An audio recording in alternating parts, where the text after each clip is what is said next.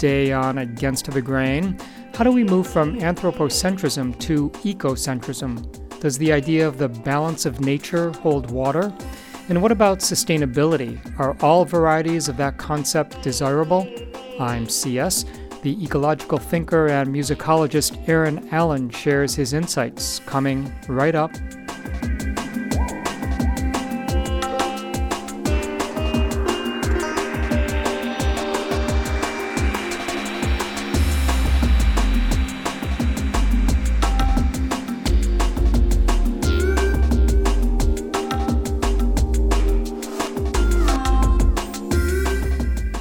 and this is Against the Grain on Pacifica Radio. My name is C.S. Soong. He distinguishes between environmental crises and ecological change. He argues against the balance of nature paradigm. He notes the difference between strong and weak forms of sustainability, and he contends that what's called expressive culture can help us move toward ecocentrism. He is Aaron Allen, and the essay in which he makes these and other arguments appears in a new volume called Performing Environmentalisms Expressive Culture and Ecological Change. Aaron S. Allen is Associate Professor of Musicology and Director of the Environment and Sustainability Program at the University of North Carolina at Greensboro. He co edited with Kevin Dawe the volume Current Directions in Ecomusicology Music, Culture, Nature. When Aaron and I connected recently, he began with these comments about anthropocentrism. Anthropocentric, without the ism on the end, is a pretty simple just focusing on the human. It's, I think, unremarkable to say humans focus on humans. I don't think there's anything wrong with that. It's the suffix ism where the term for me and for particularly for environmental philosophers where this term is is primarily used where the term becomes problematic. Because it ends up being a focusing on humans that excludes the rest of life. And it essentially it ignores the fact that we rely on non-humans on other forms of life on the non-living parts or the inspirited parts of the world that uh, are not human. And by focusing on the human at the exclusion of everything else, we have a set of beliefs and, and create a system of activities that divorce us from the planetary context that keeps us alive. And so anthropocentrism, this ideology, um, is so broad based and profuse that it has spawned and created all of these problematic things that we do to others and to the planet, including to other humans. So I'm worried not about the anthropocentric studies uh, that folks do or the kinds of research that people do on humans. There's nothing wrong with that it's when we do it to such a degree that we end up ignoring the appropriate context. And many scholars of expressive culture writ large focus on context, the context that their human interlocutors have when they make their artistic works, their, their expressive culture. And so by ignoring the non human context, the environmental contexts, um, we are doing a disservice ultimately to those humans and to the systems that keep us all making expressive culture. And so I'm essentially trying to get us out of that mindset, to take into account the environmental and non human contexts that uh, provide for everything. And so essentially that's you know the, the key element here, the, the distinction of anthropocentric and anthropocentrism as that ideology. And I'm trying to get us to move away from that anthropocentrism and towards a greater ecocentrism as we deal with expressive culture. And I see that what you mean by expressive culture is that realm that involves human acts of creativity. Is that right? Yes, my particular realm is music and sound studies. It's one form of expressive culture, but there are, of course, visual arts and movement arts and other kinds of material arts and things like that. But indeed, it has to do with creativity. And I think the, the aspects of expressive culture are often overlooked in the environmental world because it's not something dealing specifically with technological fixes um, or big systems that need uh, tweaking, changing, undoing, um, that are, of course, part of the focus for environmental efforts. Uh, so I, I think that looking at these expressive cultures and the various ways of doing expressive culture are often not part of the uh, main, kind of mainstream environmental approach. But it, it's absolutely central to have creativity and the concerns with creativity, however they're expressed in whatever media that they're expressed, be a part of how we deal with environmental understandings and environmental problem solvings, working for sustainability, etc. So indeed, expressive culture is very much about the the arts and creativity. And in this context in this book and in my essay very much about connecting that with environmental concerns. If expressive culture refers to or comprises human acts of creativity then it is anthropocentric by its very nature right i mean that that's sort of unavoidable you're absolutely right and i think that what we have to understand in terms of dealing with the anthropocentrism and ecocentrism discussion is that when we're, we're talking about ecocentrism, it's an idealistic state. It's a essentially it's a paradox. We're unable to fully be ecocentric because we are anthro. We are the the humans doing this. So indeed, expressive culture is something that is a an anthropocentric venture. It is something that we're doing, that we humans are doing.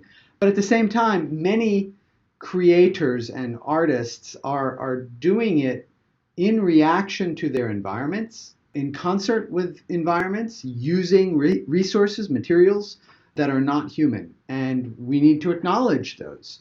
Um, and so the the kind of the expression that I use is moving from anthropocentrism towards ecocentrism, um, and that it's not a categorical phase change, but that we we need to stop being so very and purely anthropocentric and instead add in some elements of ecocentrism so that we can do a little better uh, to encompass the greater picture. What's the relationship between ecocentrism and deep ecology?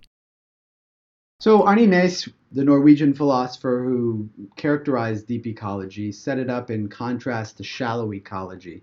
The shallow ecology approach being one that's mm, very anthropocentric, one that says, well, we care about the environment and, and ecological matters, yes, but as only in so much as it pertains to humans.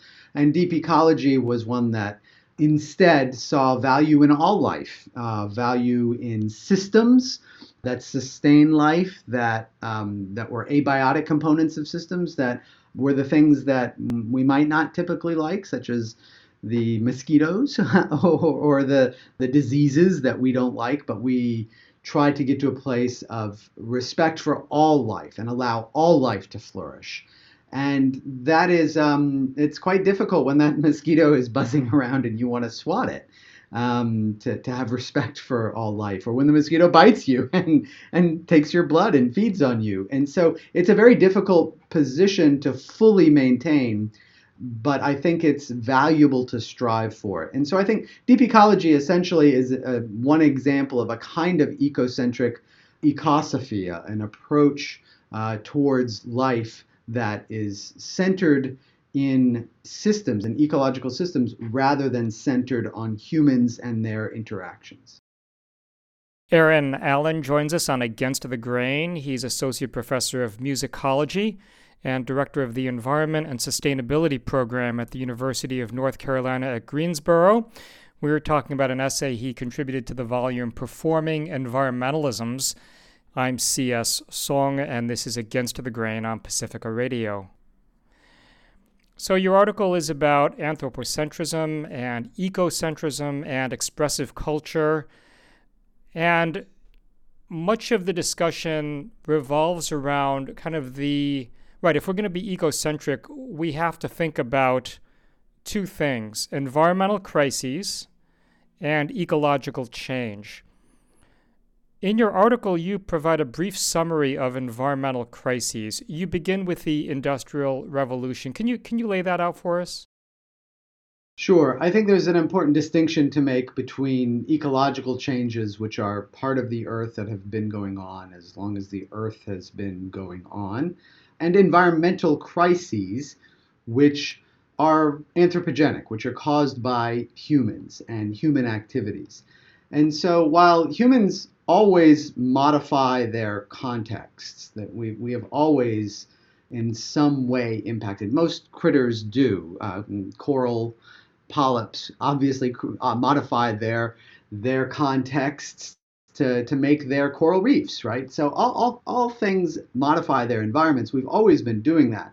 And so humans have done that for a long time, but at a certain point, our powers became so strong in modifying the world, we developed fossil fuel technologies in order to power our civilizations that ended up causing uh, enormous kinds of problems. And so, really, the environmental crises that I'm talking about that are making such a big difference as it bears on expressive culture are these since the Industrial Revolution when we started using fossil fuels and really extracting from the earth at, at great great volumes of material and taking that ancient sunlight and burning it and putting it into the atmosphere. And that has precipitated a series of amazing revolutions in terms of technology and development where we can fly and we can communicate across continents and, and do amazing things.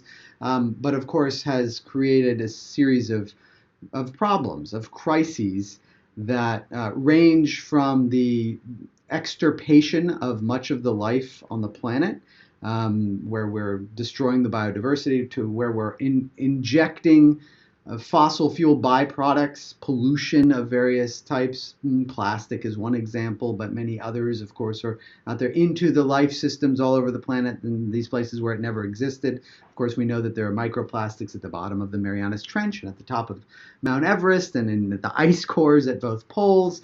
Um, so we have fundamentally altered a lot of systems throughout the planet with our pollution. We've also created a, kinds of inequities because those people who harnessed ancient sunlight and were able to uh, use its work and benefit from the industry and the materials that were created, they benefited greatly. And it's a small group of people, um, and they basically have, you know, uh, this amazing amassed wealth that makes their position in the world so starkly different from so many others who are the ones who end up having to be on the short end of that um, kind of pollution burden where they can't escape from it, they're not benefiting from it, they're only receiving it uh, and suffering under the consequences of a changed climate. Um, of the pollution, of the inequities, of the the extraction of biodiversity and resources that leave very little behind. And uh, these are the people who, for example, have been left behind in the uh, what Naomi Klein calls the sacrifice zones. And so some individuals have really benefited from the industrial revolution and others have not. And that's a, a human problem and it is also an environmental problem. There's the climate change and biodiversity and pollution pieces we tend to think of as environmental crises, but of course they are caused by humans and they impact humans as well. It's it's a both and situation. And these environmental crises are distinct from what we can observe in the ecological cycles of the planet that have forced us to adapt and do things in different ways kind of normally without these kind of anthropogenic crises that humans have, have created. So, there are, as you said, environmental crises, ecological change. It's important to distinguish between the two. Ecological change, as you indicate in this article in this book, Performing Environmentalisms, butts up against the notion, the widespread notion, that there is a kind of balance of nature. What is meant by the balance of nature, and how influential has this concept been or become? So, the balance of nature, uh, essentially, the way I like to describe it is that we have this ideal of wilderness, that somehow there's this wilderness that's untouched by, by humans, that's not uh, been affected by these environmental crises that's not polluted, that's um, not being um, exterminated or extracted and you turned into toilet paper or whatever the case is. Um, but that there are these wilderness places that are somehow all natural and they exist in this constant state, that they're unchanging. And so this idea of balance of nature comes across in, in ecological sciences in particular as the idea of a climax state uh, for example, if a forest was destroyed, say, by a volcano eruption and, and lava de- destroys everything, and that eventually the grasses would come back, and then the, the bushes and, and the birds would drop more seeds, and then more trees would come, and eventually the, the forest understory would develop, and bigger trees would come, and the, then the, the forest would gradually change to the longer lived species and we'd eventually get to a kind of forest that would remain the same until the next volcano um, comes in and the lava destroys it, or whatever the example is. And that kind of climax, that arrival of something, was seen as that kind of natural balance where things wanted to return to, where the where nature wanted to return to, and that becomes then this wilderness ideal put into law, essentially in the United States, with things like the Wilderness Act that um, provide for these unmodernized, roadless areas where technology can't um, kind of impede and where we can't cut down things and destroy or mine these kinds of places that we protect in this idealistic state. So for ecology, this is um, what some scholars have called an enduring myth that nature has this kind of balance that is natural, that um, is this kind of ideal state. And it, it's problematic because it's not really tested scientifically. And we see that um, change over time and over long periods of time is the norm more than stasis. But the good thing is, I think that ecological sciences are coming to grip with this and they're moving away from it slowly to understand the necessary place of dynamic equilibrium. That there's there may be these states that systems, ecological systems, want to maybe aspire to, but that they're going to be changing on a regular basis. And there's not one climactic approach uh, after succession that things would arrive to and then have this perfect balance. So that's really the, the ideal of the balance of nature. And it, it's a problem, I think, because it, t- it tends to make us think about sustaining nature and sustainability as uh, kind of locking things up and keeping things static because that's the balance of nature and that we want to kind of lock things up and not let them change. When in fact, what we really need to do to face these environmental crises is to understand that we need to embrace change, that we need to allow the uh, the world to change and allow human cultures to change as well. And that's where I get into the concerns with sustainability. Uh, how sustainability is really taken off because I think that it gives people a sense of this idea of balance of nature that ah we can we can sustain things we can keep doing what we've been doing if we just tweak around the margins. Well that's a kind of weak sustainability or what i call sustainability maintain that avoids change. But i advocate for a strong sustainability that advocates um, that that is about change that it's about it's about making a difference and doing things differently. Because ultimately if we want to be around for a long time, we humans want to be around for a long time, we got to change the ways that we're doing things, the ways that we're uh, polluting the planet, we're fouling our own nest, the way that we're destroying other life forms, the way that we're altering the the very biogeochemical cycles that sustain us on the planet. So we have to do things differently, and so we need to embrace that change. You are listening to Against the Grain on Pacifica Radio. I'm C.S. Soong. My guest is Aaron S. Allen. He teaches musicology at the University of North Carolina at Greensboro, where he directs the Environment and Sustainability Program. He co edited with Kevin Dawe the volume Current Directions in Ecomusicology Music, Culture, Nature. That was the first major book published about the new field of ecomusicology.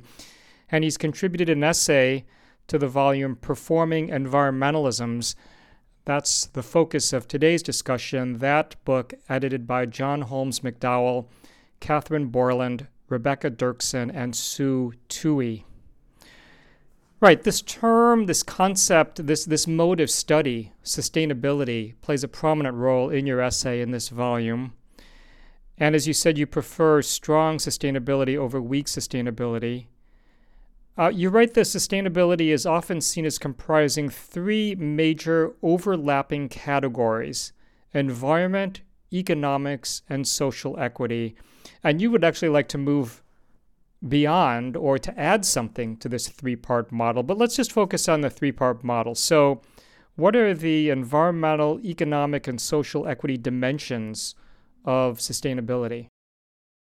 In kind of standard sustainability, uh, you know, if you if you just for example do an image search on sustainability, you'll find all kinds of uh, concentric circles, Venn diagrams that show these overlapping realms of environment, economics, and social equity um, in various kinds of terminology, but essentially those three, the three E's.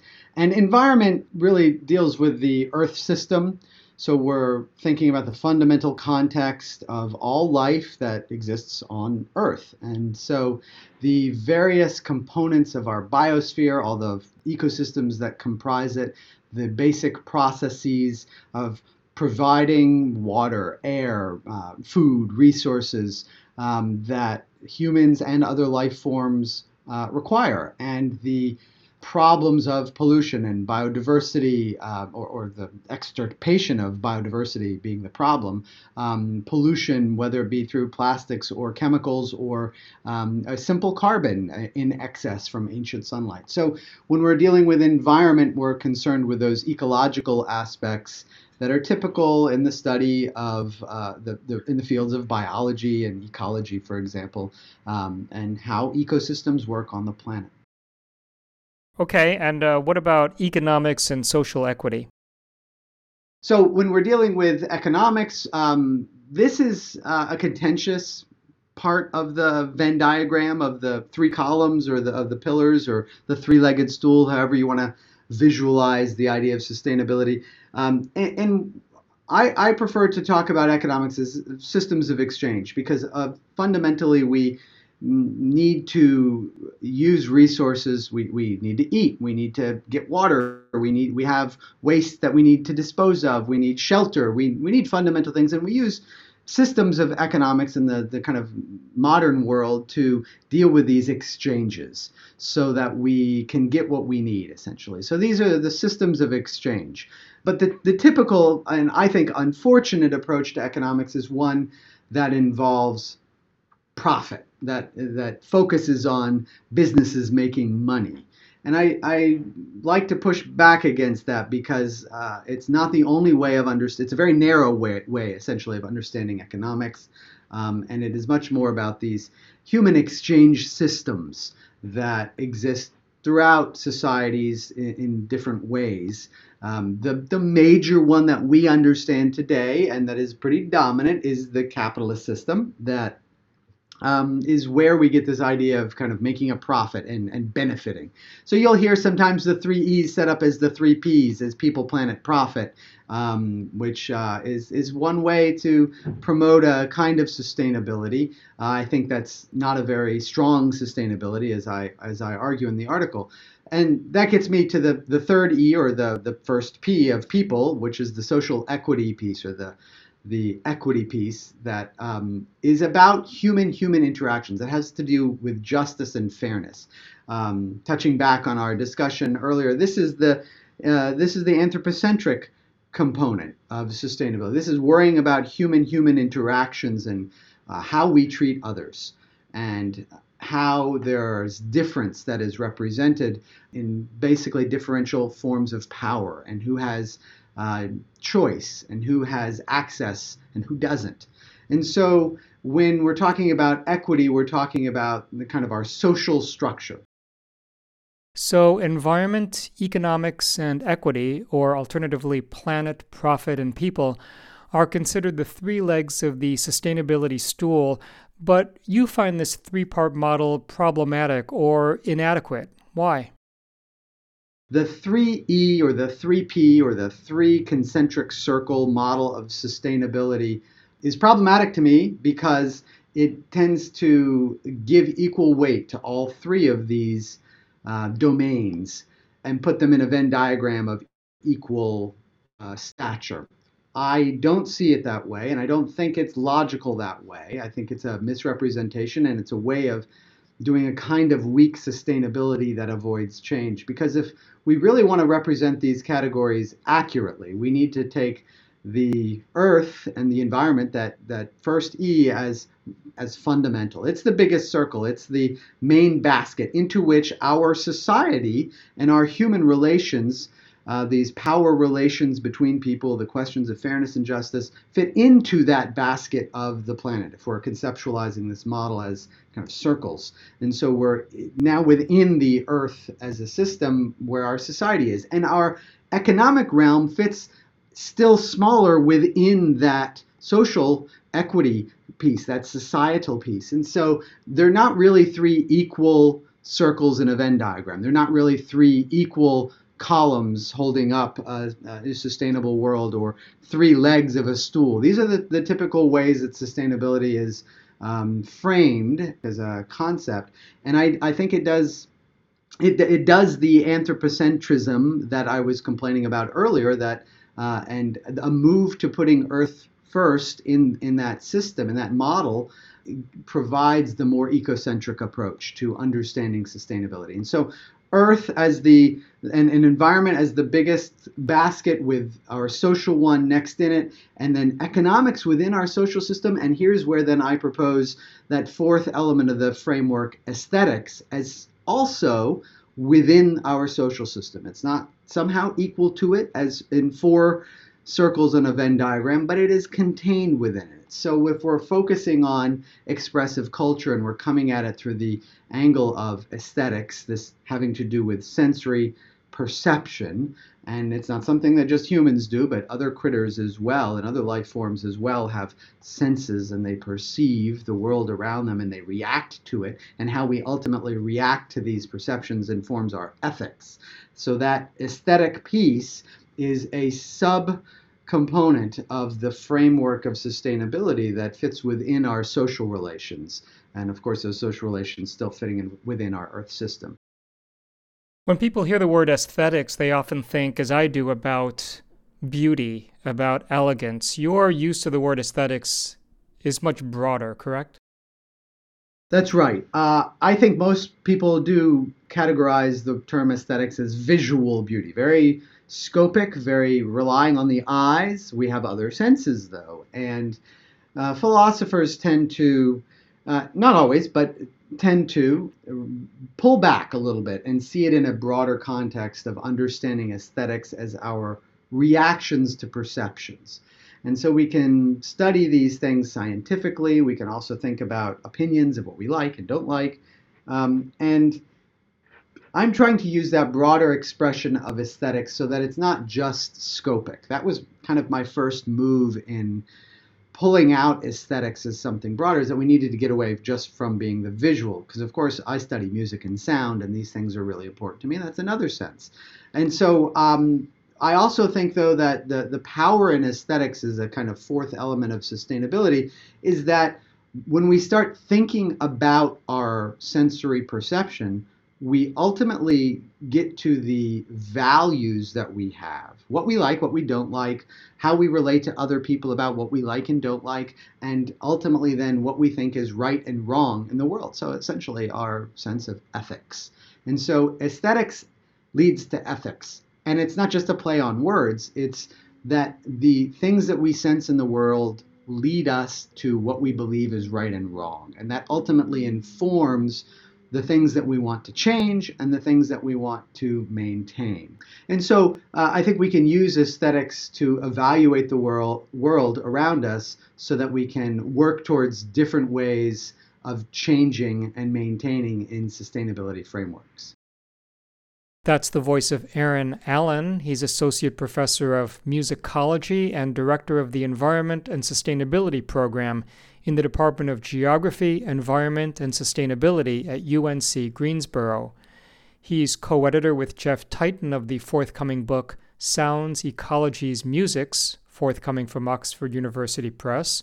He edits the journal Ecomusicology Review, and he contributed an essay entitled Diverse Eco Musicologies Making a Difference with the Environmental Liberal Arts to the volume Performing Environmentalisms Expressive Culture and Ecological Change. I'm CS, and the program is Against the Grain on Pacifica Radio. This tying of aesthetics to ethics is interesting because to say that what is aesthetically right is ethically right or is often ethically right suggests that we uh, that our aesthetic sensibilities are right, are accurate, are in tune, let's say, with if we're talking about the environment, with the natural world. That's not necessarily true though, right? No, I don't think it is, and I think that's where things get really sticky. Um, we have different aesthetic preferences that can lead to different ethical perspectives and ethical positions. And so things are difficult with a sense of what's right. But I think what why I uh, put aesthetics and ethics in this kind of constrained, basketed approach to sustainability is that uh, I think it's one way of engaging and exploring. We can get at this tension of how we have differential ethics and believe different things, and we can explore that through cultural expressive media. So, the arts, through music, through literature, through theater, um, through visual art, whatever the case is. And, and that helps. It helps us understand our ethics and it helps bring us together as well. And I think that there's where we can end up doing some things that help the larger goals by coming at it through an, an aesthetic perspective. So, just to, to give a couple quick little examples here, this is the idea that if we try to understand planetary function, we can use the arts to do that. We can listen and, and we can maybe make music about it. We can, um, this is a classic case in environmental education, is to use art to explain things, to draw things, to simply use illustrations. Um, so we can uh, enhance our perception of the environment through using aesthetic media, but we can also transform culture when we engage in the aesthetic and ethical and arts based approach to human connectivity as it impinges on environmental problems or as it relates humans to environment. So I think that um, it's it's by no means is this a panacea or we, we're never going to solve all our problems this way. But I think it's an undervalued approach because it's difficult, because it's subjective, because we disagree. It ends up being quite difficult, and I think that that's where we need to put more effort into trying and to working on these things because the technological fixes aren't going to solve everything and we're going to disagree about those anyway. So i think if we can focus on some of the cultural aspects of how we agree and disagree and how we can focus on how, how we can use culture to change our ways to create a more sustainable world, then we can make some progress rather than just focusing on the technical things that we can measure. Right, and I think your assertion in this piece, in this essay, that art changes our perception of the world is very important. Uh, but there is something about art and its capacity to inspire wonder, in particular, that I find very compelling. You find very compelling how important is the experience of wonder to what people can get out of art?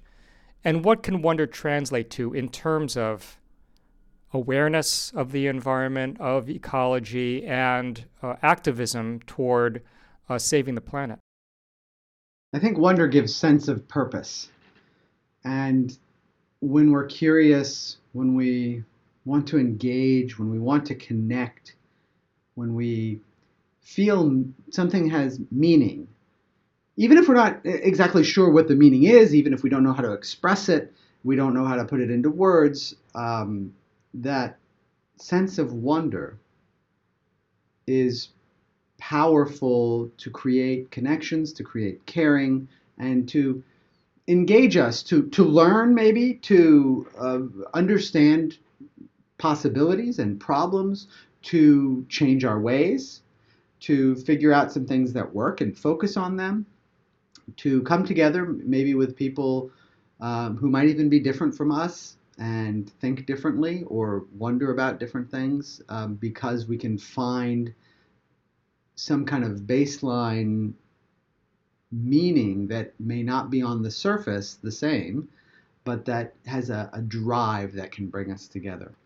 And I think that the arts can help us do that. And we, we tend, however, I think, to, in our contemporary 21st century culture, we tend to monetize things too much and create a, a sense of, well, what, is, what do we get out of the arts? What does it do for us? and you know the results are in educational curricula that downplay the importance of arts and try to push people into STEM fields and give people practical things to do uh, so that they get jobs and make money. And I think that that's a that's part of the neoliberal capitalist ideology that infuses our worlds. Whether or not we believe in it or disagree with it, um, it's it's part of what governs our world. And having something like a sense of wonder doesn't really fit into that. So I think we tend to downplay its importance and we don't focus on it enough. But I think that this is why people love music, why people engage with art, um, why people go to the theater, uh, watch movies. There's this underlying aesthetic response that comes from a multiplicity of sensory stimuli that makes us feel in ways that can help connect us as people, to create a, a sense of empathy and to uh, drive us towards greater understanding and greater connection and a kind of a,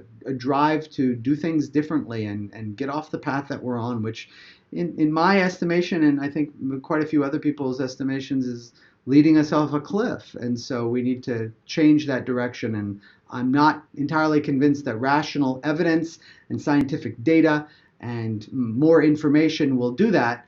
Um, and I'm not entirely convinced that a sense of wonder or a, a, sense of aesthetics and sustainability will do that either. We need both kinds of approaches, and we don't need to, to, to ignore one at the expense of the other. Uh, we really need uh, all kinds of approaches, and this is just one I think that is underappreciated. This this sense of wonder and this aesthetic appreciation as an, a component of sustainability that we need to emphasize more and not ignore so much. David Orr has proposed a an approach. I think it's a four pronged approach to confronting environmental crises and ecological change via the environmental liberal arts. Well, we've all heard about the liberal arts. Uh, what does he mean by the environmental liberal arts? So, the environmental liberal arts, first off, are not some kind of um, conservative closing of the mind that rests on a, a, list of classical works. That's that's not at all what he's getting at here in terms of liberal arts. What he's essentially arguing for is the development of the whole person, an educational approach that does not pigeonhole a person or um, focus on very narrow skills, but that brings about a kind of ecologically literate citizen uh, who is able to understand what caring for life, whether it's human life or non human life or, or just the, the basic idea of life on the planet, um, is all about. And so, in the environmental liberal arts, we essentially want to make these ecologically literate citizens who are able to distinguish health from its opposite. And it's very, it, David Orr's work has been very motivating and powerful for me. Uh, I assign his readings in a lot of my classes. I can remember coming across his work as a college student myself, as an undergrad at Tulane in New Orleans, and, and just feeling so empowered by his ideas that were connecting with mine. I was studying ecology uh, and getting a BS in ecological science uh, on the one hand, and then also studying music and getting a BA in music on the other hand. And for me, those two worlds were very separate. I had different friends, I had different classes, I had different worlds. And essentially, what David Orr was telling me, and that spoke so profoundly to me and, and sticks with me to this day, is to collapse those boundaries. Those boundaries were imposed on me by the educational institution. I you know worked within them as somebody just trying to get a degree But uh, essentially, David Orr wants us to collapse those boundaries and connect our analytical powers to measure and uh, understand the world with emotion.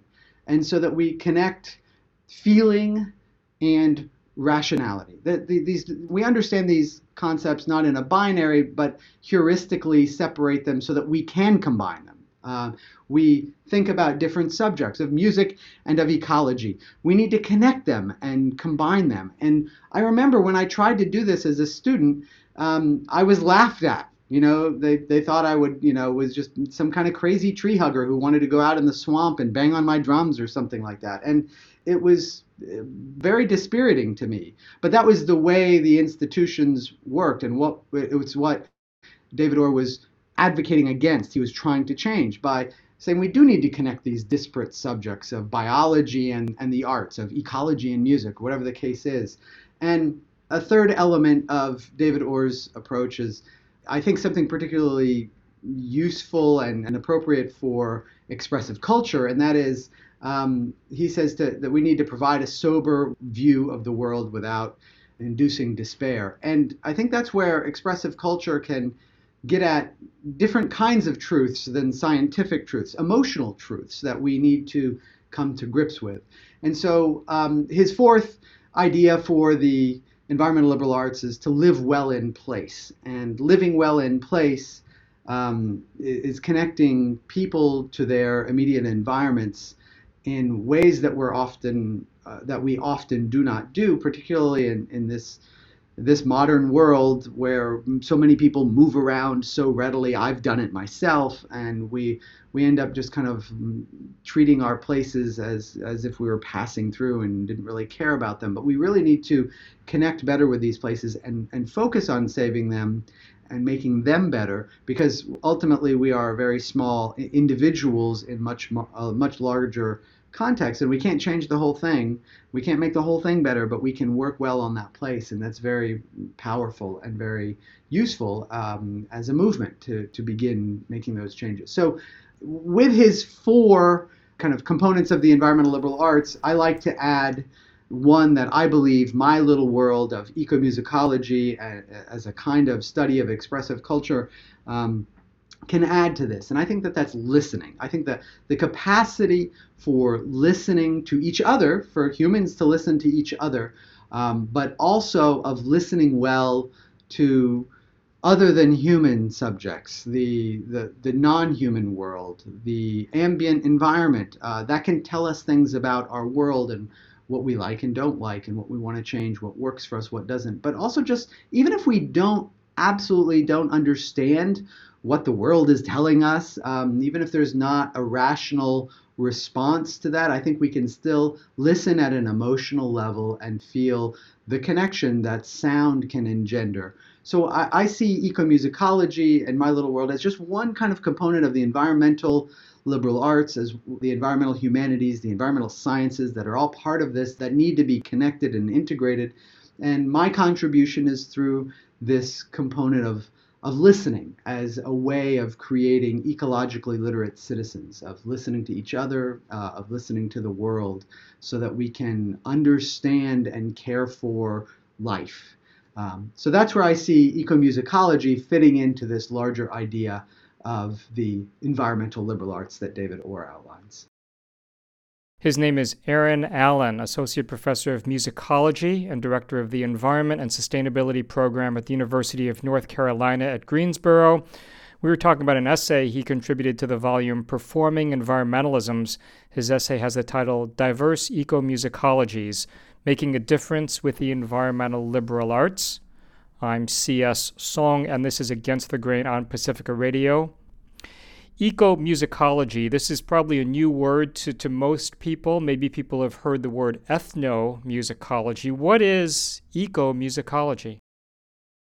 Ecomusicology, as I put it, is the study of music, culture, and nature in a time of environmental crisis.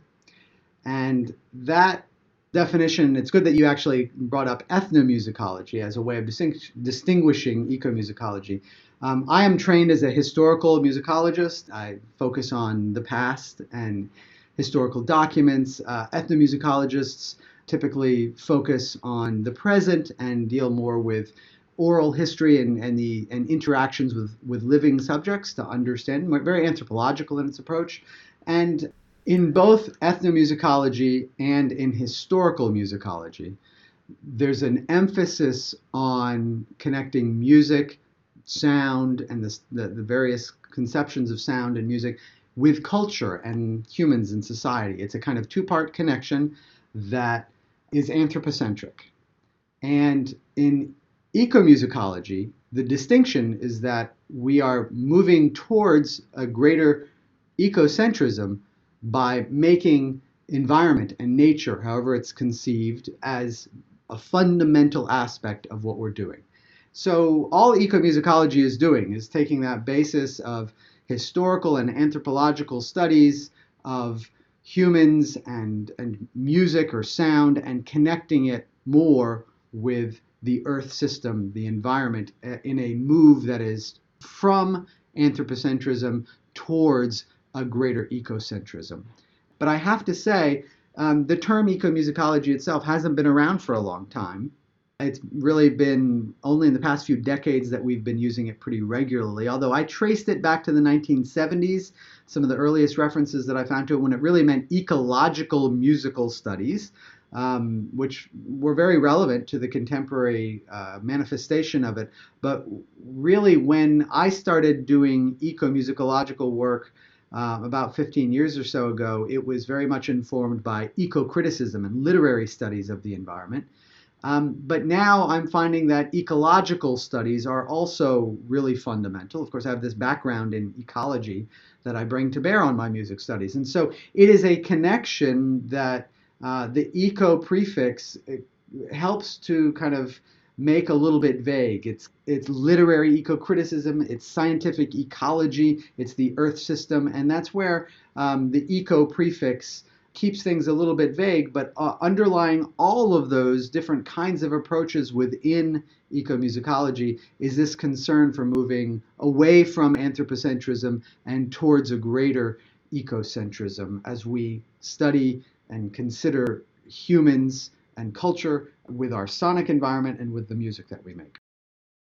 Well, I want to have you back on again this program to talk about ecomusicology in detail, but can you give us a, a quick example of a, of a case study, uh, a specific investigation in the field of ecomusicology?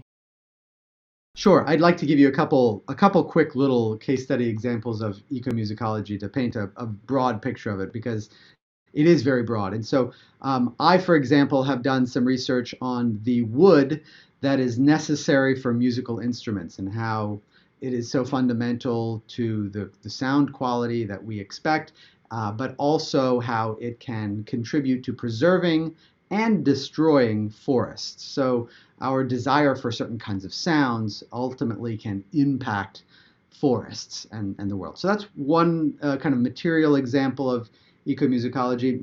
Beethoven is a, a subject that uh, in, in the music world, many people are familiar with Beethoven. So Beethoven is a subject also of some work that I've done because Beethoven loved nature very much and it inspired him and um, prompted him to write a pastoral symphony and to care in particular ways for his own health and his own life by engaging with nature. And so I think that we we can understand more about that figure of the musician, but also about his music by understanding these connections between nature and environment and what it meant to Beethoven. I think another really great example that I've not done any research on, but that I love, um, is the study of whale song, which in the 1960s and 70s was made possible through technological developments that enabled Roger Payne and Katy Payne, his wife, and, and, and a number of other people to capture whale sounds that they conceived as songs, and I certainly find them to be very song like, um, and share those not only with scientists trying to understand whale communication and whales. Um, places in our global oceans and, and how technology is impacting them and how development is impacting them, but that those songs, those sounds were turned into music and were shared as sounds. And that helped inspire the Save the Whale movement. And so it was a profoundly uh, emotional experience for people to hear these creatures that they hadn't heard before, and and it, it inspired a movement to save them. And so I think that ecomusicology, in that sense, it's, it's not an active pursuit in in uh, Roger Payne's sense, but I think that it is absolutely understandable as ecomusicology. We we relate this sonic study of the environment and and human culture. And so, you know, a, a quick little painting of some examples in ecomusicology, some that I've done, some that others have done. The, the world, though, is very diverse. Um, and that's where diverse ecomusicologies comes in, is that there are a lot of different ways to do this, which is, which is I think, wonderful uh, as expressing not only the diversity of human experience and the diversity of life on Earth and uh, uh, of environmental contexts, but also of a diversity of ways that we can engage with the power of music and sound to inform sustainability and environmental change as we confront environmental crises and social crises. Aaron Allen. He's a musicologist based at the University of North Carolina at Greensboro, where he directs the Environment and Sustainability Program. On againstthegrain.org, we've put a link to his faculty page at UNC Greensboro, to his co edited book, Current Directions in Ecomusicology, and to the book Performing Environmentalisms, in which you can find the essay we focused on today. Aaron, thanks for your work and for joining us today. Thank you very much. It's been a pleasure. I appreciate it and look forward to talking further. And this is CS suggesting the important thing is not to stop questioning, and we hope you'll join us next time.